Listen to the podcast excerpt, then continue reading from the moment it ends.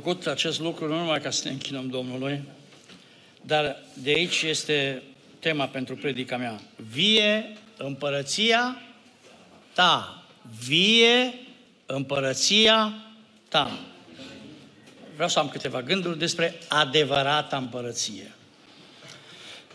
Și când vorbim despre o împărăție, ne gândim în principal la patru lucruri. Ne gândim la un împărat, nu? Fiecare împărăție are un împărat, e logic, nu? Apoi ne gândim la un teritoriu. Fiecare împărat are un teritoriu peste care domnește. Împărăție, corect. Îmi place că mă ajutați. Că... Apoi, uh, fiecare împărăție, fiecare teritoriu are o lege, nu? O lege fundamentală. Legea fundamentală a țării noastre este Constituția. Știți că nicio lege din lumea asta nu este perfectă. Numai legea lui Dumnezeu nu se relaxează niciodată, pentru că e desăvârșită. Și ne mai gândim la o cale, la un drum care străbate împărăția. Acestea sunt lucrurile pe care aș vrea să le subliniez în, primele, în câteva gânduri. Mai întâi, e vorba despre un împărat. Știți că în lumea asta există mai mulți împărați, mai mulți domni. Vă amintiți ce spune la Ioan, capitolul 14, versetul 30? Ce a spus Domnul Iisus Hristos? Hai să ne uităm. Nu voi mai vorbi mult cu voi, căci vine stăpânitorul lumea acesteia. Ce frumos urmează. Dar el nu are nimic în mine. Mare lucru. Adică în lumea asta în care noi trăim, ne zbatem, muncim, acționăm, încercăm să realizăm anumite lucruri și așa mai departe. Există un stăpân al lumea acestea. Când vorbim despre lume, cuvântul lume comportă câteva nuanțe. Lume te refer la cosmos, lumea asta care Dumnezeu a creat-o, nu? O lume imensă, noi suntem micuți, nu putem să o pătrundem. Se pare că lumea asta este într-o continuă expansiune. Când uh, vorbim despre lume, ne gândim și la o mulțime de oameni, da? Cum a fost la biserică? Bine, a fost lume multă sau nu a fost lume multă? Cum ziceau aia din vechime, nu? Lume multă și oameni puțini. În biserică trebuie să fie oamenii lui Dumnezeu, dar se referă la mulțime de oameni. Și când mai vorbim despre lume, nu iubiți lumea, nici lucrurile din lume. Dacă iubește cineva lumea, dragostea Tatălui nu este în el. Că tot ce este în lume, pofta firii pământești, pofta ochilor și lăudă roșia vieții, nu de la Dumnezeu Tatăl, ci din lume. Și ce zice Biblia? Lumea și pofta ei ce se întâmplă cu ea? Trece. Dar cine face voia, adică legea lui Dumnezeu, rămâne cât? În viață. Așadar, frate și surori, când spunem despre lume, ne gândim că există stăpânul acestei lume, a patimilor, a plăcerilor, a fără de lege, a vieții fără Dumnezeu. El guvernează peste lumea aceasta și are un aliat extrem de puternic care se numește Mamona. Ce înseamnă Mamona? Nu o să știți foarte bine. Ce înseamnă Mamona? Așa. Dragii mei, împăratul, împărăție despre care vorbim, este, cum spune la Apocalipsa 19 cu 16. El spune că este împăratul împăraților și Domnul domnilor. Și acest împărat, cel mai mare împărat din toate timpurile, este Hristos Domnul. Se știe că, probabil că am mai spus treaba asta, mi-a rămas dintr-o carte, se zice că în Imperiul Roman, când un împărat domnea, fiecare cetate, fiecare parte, oraș sau cetate, punea statuia acelui împărat. Deci nu avea voie să aibă statui în antichitate decât împărații. Și pentru ca să știe cine domnește la Roma, făcea o statuie în fiecare localitate. Ei, tot la fel. În fiecare dintre noi, Dumnezeu a pus ceva din El pentru ca să știm cine e împăratul nostru. Și zice Biblia la Eclesiastul 3 cu 11 că a pus în inima lor chiar și gândul veșniciei, măcar că omul nu poate să cuprindă de la început și până la sfârșit lucrarea lui Dumnezeu. O altă traducere spune ritmul veșniciei. Deci în fiecare dintre noi există ritmul veșniciei. Uh, foarte interesant, în cartea Eclesiastul, dacă vă uitați, cuvântul deșertăciune apare de 38 de ori. De 38 de ori apare cuvântul deșertăciune. Solomon a scris în tinerețe cântarea cântărilor, nu? E superbă. A scris la maturitate proverbele, o grămadă de înțelepciune. Și la bătrânețe, fiind zdrobit de valurile vieții, a scris cartea Eclesiastru și el are, are o încheiere favorabilă. Mă refer pentru el și anume să ascultăm deci încheierea tuturor lucrurilor.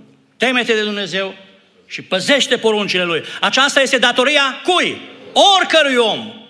Pentru că Dumnezeu va duce ce? Orice faptă la judecată. Și judecata asta se va face cu privire la tot ce este ascuns. Fie bine, fie rău. Absolut ce face în lumea asta are ecou în veșnicie la Dumnezeu. Aceea lucrurile sunt extrem de serioase.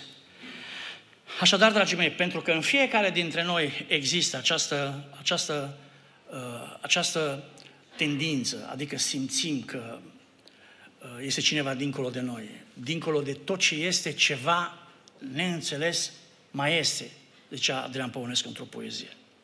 Adică simțim că este ceva dincolo de noi. Și acest împărat, el se bucură să ne facă bine. El a pregătit această împărăție. Biblia ne spune la cartea uh, Matei, capitolul 25 și versetul 34 și va spune celor de la dreapta, veniți, binecuvântați tatălui meu de moșteniți împărăția care v-a fost pregătită de când? De la întemerea lumii. Dumnezeu a pregătit un plan, Dumnezeu are un proiect pentru umanitate, pentru cei care se deschid. Dumnezeu a pregătit o împărăție. Și cel care va domni în această împărăție este Domnul și Mântuitorul nostru. Am văzut și pe net și m-a sunat și pe mine cineva. Există așa de multe dezbateri în vremea asta. Unde vom fi? Unde vom împărăți? Pe pământ sau în cer? Cred că e ultimul lucru la care trebuie să ne îngrijorăm. Unde vom împărăți? Dacă dumneavoastră aveți o casă, P plus M, parter plus mansardă, păi vă obligă cineva să stați la parter sau la mansardă. Unde stați? Frate mi unde stai? Mi-e place. Da, dar stai mai mult la parter, că ți greu acum, că ai îmbătrânit. Dar poți să stai unde vrei, nu-i așa? Păi îi pentru noi o problemă că unde vom sta. Deci Biblia, cetățenia noastră este unde? În ceruri. De unde așteptăm? Ca mântuitor pe Domnul nostru Isus Hristos. El va schimba trupul stării noastre smerite și îl va face asemenea trupului slavei sale prin lucrarea puterii pe care o are de a supune câte lucruri? Toate lucrurile. Așadar, frați și surori, iată că împărăția aceasta a fost pregătită de la întemerea lumii. Și a venit împăratul în lumea noastră. Amintiți că au venit uh, magii. Magii nu au fost oameni comuni, au fost un soi de consilier prezidențial. Știau limbi străine, știau astronomie, știau științe. Magii nu au fost oameni obișnuiți și ei aveau capacitatea să citească, aveau scriere, aveau... Știți că Daniel a fost în Babilon. Uh, Daniel uh, a avut trecere înaintea celor din Babilon. Uh, Dumnezeu și-a arătat slava în Israel. Păi, vă amintiți când Ezechia a fost bolnav și Dumnezeu l-a vindecat, Ezechia a ținut foarte mult să fie vindecat. V-ați pus întrebarea, de ce Ezechia a ținut foarte mult să fie vindecat? Că noi toți iubim viața încearcă să strivește o muscă care se așează pe tocul ușii și zboară, că iubește viața, dar mite omul. Și asta este o dovadă în sine că suntem creați de Dumnezeu, că iubim viața, ne este dragă viața. În opinia mea, viața este o splendoare. Și uh, este important să știm în această lume, în această viață, că Dumnezeu este Cel care a venit să ne dăruiască această viață în lumea noastră și Uh, să ne binecuvânteze. Și au venit magii uh, și să termin ideea cu, cu Babilonul. Dumnezeu l-a vindecat pe Ezechia. A ținut neapărat să, trăia, să trăiască Ezechia. De ce? Ezechia nu avea urmași în vremea aceea. Și se întrerupea firul mesianic. Și și-a dorit enorm. Și după trei ani, după ce Dumnezeu i-a prelungit viața cu încă 15 ani, după trei ani s-a născut un băiat în familia lui. Dar ce vreau să vă spun este că la un moment dat au venit o delegație din Babilon, cum ar veni astăzi o delegație din America, era, Babilonul era strălucitor în vremea aceea. Și au zis, s-a întâmplat o minune. De unde au știut ei că se întâmplă o minune în, s-a întâmplat o minune în Israel? Să gândeau ei că numai în Israel se poate întâmpla asta. De ce? Pentru că Ezechia a spus, cere un semn. Vrei ca soarele să meargă înainte cu 10 trepte sau să meargă înapoi? Acum vreau să vă întreb pe dumneavoastră. Ce era mai greu să meargă? Ce e mai greu să meargă soarele înainte 10 trepte sau înapoi? E același lucru, nu?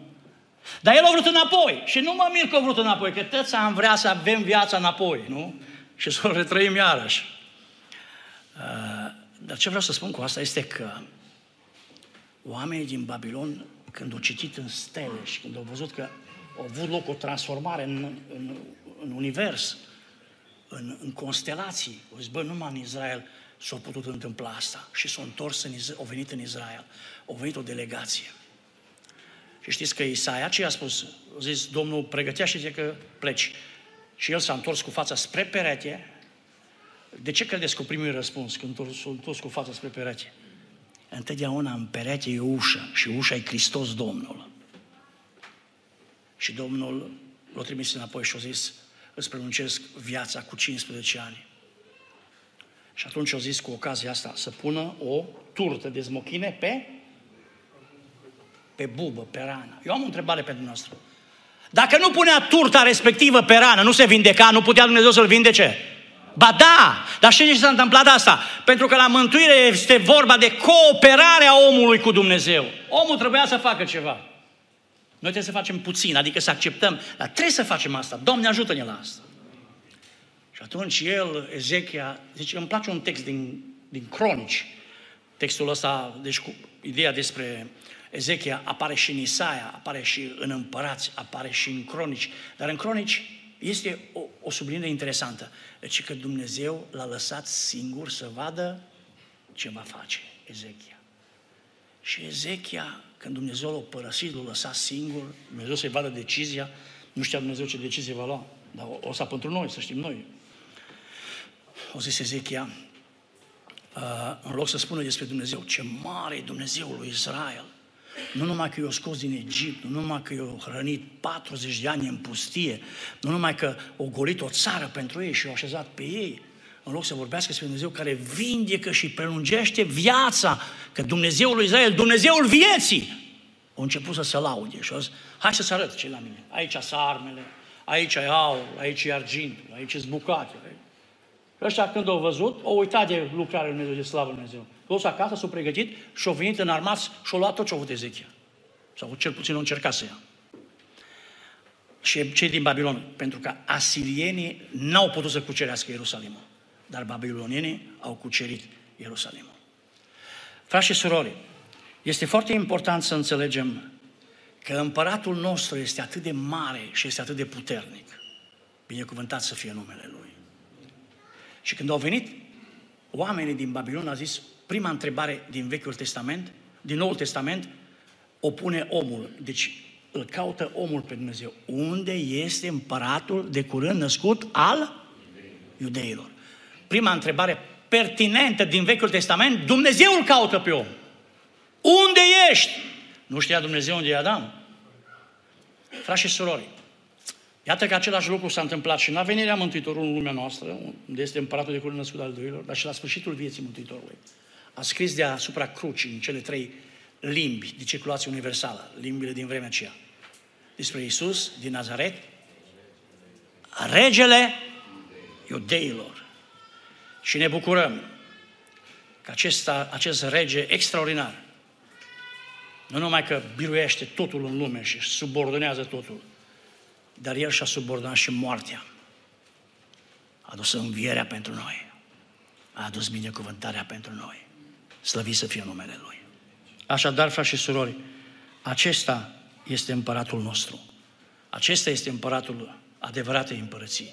Slăvit să fie numele Domnului.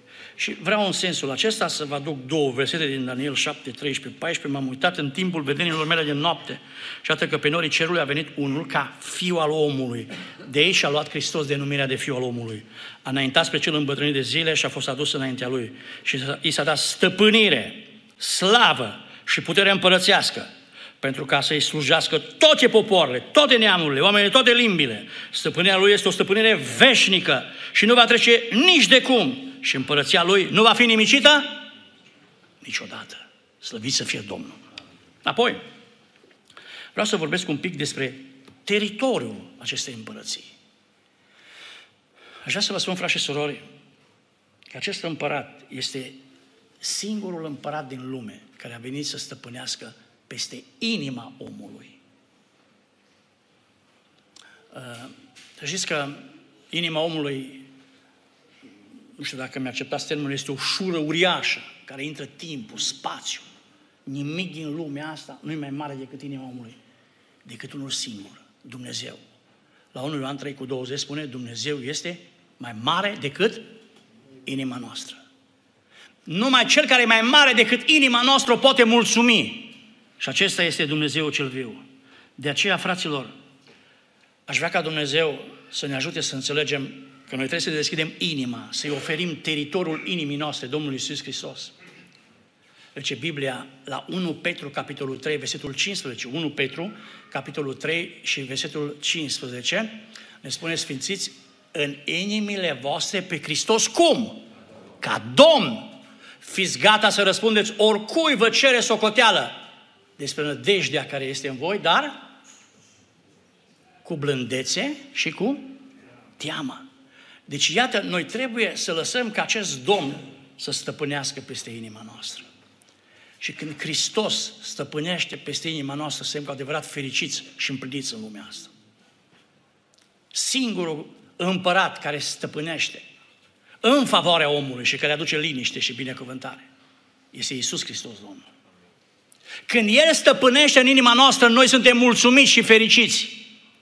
Zice în Isaia 26 cu 13, este un text pe care l-am pus și ca moto pentru biserică, Isaia 26 cu 13. Domnul Dumnezeul nostru, Dumnezeul nostru, alți stăpâni afară de tine au stăpânit peste noi. Dar acum, numai pe tine și numai numele tău îl chemam. Frați și surori, dragi prieteni, Aș vrea în această seară ca în inima noastră să rămână un singur stăpân, care este Hristos Domnul. Zice la Roman 14 cu 17, împărăția lui Dumnezeu nu-i mâncare și băutură, ci este ce? Neprienire, pace și bucurie în Duhul Sfânt. Neprienire în relația noastră cu Dumnezeu, starea noastră după voia Dumnezeu, pace în relația noastră cu semenii noștri, și bucurie în relația față de noi înșine. Când te întorci la Dumnezeu, Dumnezeu îți aduce bucurie, Dumnezeu îți aduce pace. Dacă vă uitați, când Mântuitorul a venit în lumea noastră, bucuria este la singular. Bucură-te tu, căreia ți s-a făcut mare har, îi spune îngerul Mariei. Dar când a înviat Hristos și întâlnește femeile, ce le spune? Primul cuvânt după înviere. Care este cuvântul pe care l-a spus Domnul Hristos femeilor? bucurați-vă. Deci la venirea Mântuitorului, bucuria a fost la singular, la învierea Domnului Hristos, bucuria a fost la plural. Adică El are capacitatea să ne ajute în lumea asta, tristă, mohorâtă, în lumea asta întoarsă pe dos. Dumnezeu ne poate ajuta să fim oameni bucuroși, să avem bucuria mântuirii. Biblia merge până acolo, încă zice ne bucurăm chiar și în... Te poți bucura în necazuri? Da, dacă Bucuria este de la Duhul Sfânt, te bucur și în necazuri. Pentru că Dumnezeu este Cel care îți portă de grijă. Bucuria nu este doar un sentiment, frate și sorore. Bucuria e o forță. Când ești bucuros și locul de muncă și meseria îți merge mai bine, te pricep mai bine. Și cheia stă mai bine pe motor și pe... Când ești bucuros și ai bucuria mântuirii. Dumnezeu te binecuvântează. Slăvit să fie Domnul. De aceea, aș dori ca Domnul să se atingă de inimile noastre și El să-și reverse îndurarea peste noi. Vreau să vă aduc un cuvânt din Cartea Sfântă, din Cartea Numeri, ce spune Biblia despre bună oară, despre un Dumnezeu străin. Ascultați, vă rog frumos, la Cartea Numeri, capitolul 21, Numeri, capitolul 21 și versetul 29. Ascultați ce spune. Vai de tine, Moab! Ești pierdut poporului Chemoș! Adică Chemoș, Dumnezeul sau Zeu sau stăpânul Moabului. El, adică Chemoș, a făcut pe fiii lui, pe fiii lui Moab, fugari și pe fetele lui le-a dat roabe lui Sihon, împăratul amoriților. Alți Dumnezei te împovorează. Singurul împărat care te despovorează este Isus Hristos Domnul. Alți împărați te duc în robie, îți aduc necazuri și dezastre.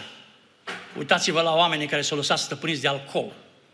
Azi noapte, unul între Lăpuș și Baia Mare, uh, sub influența alcoolului, a intrat într-un băiat, într-un băiat de 3, 23 de ani.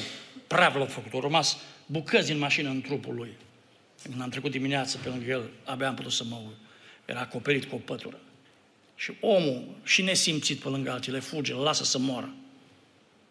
El nu știe că aproape în orice localitate, pe stâlp, este o cameră care te vede.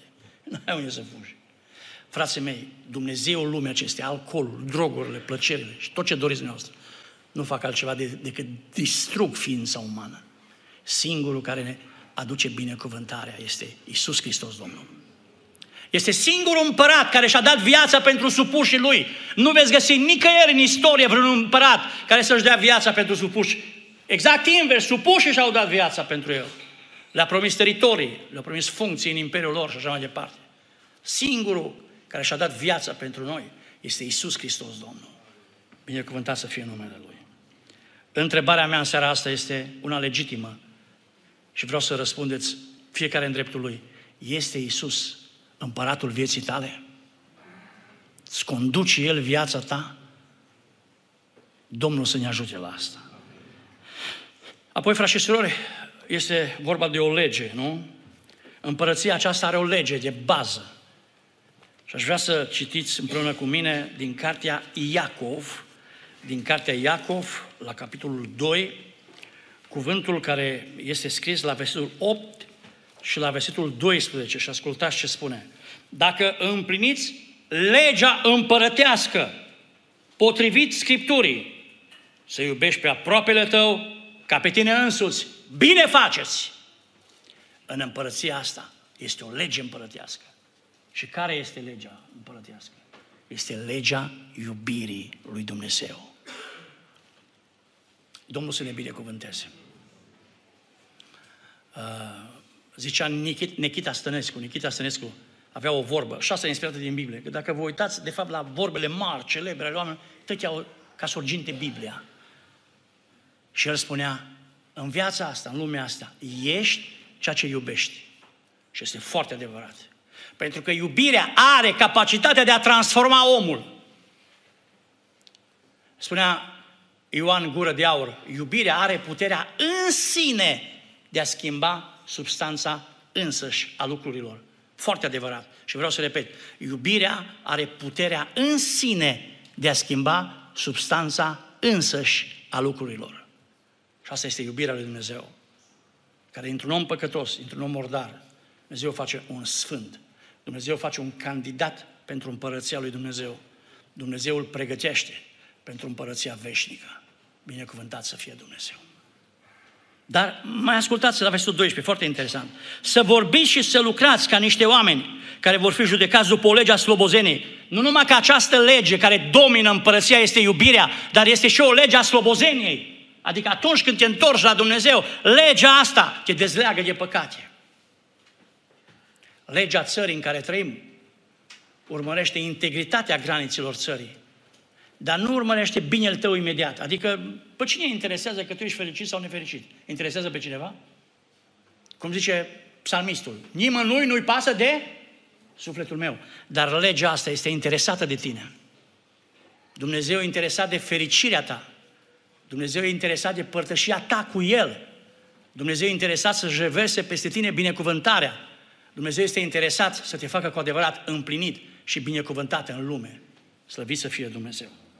De aceea aș dori din toată inima ca Dumnezeu să se atingă de viața noastră și El să ne dăruiască fașișilor puterea ca să-L slujim. Deci la Galaten 6 cu 2, purtați-vă sarcinile unei altora și veți împlini astfel ce? Legea lui Hristos. Deci legea lui Hristos înseamnă să porți sarcinile altora. Rogă-te pentru cel care e îmbolnav. Ajută-l pe cel sărac.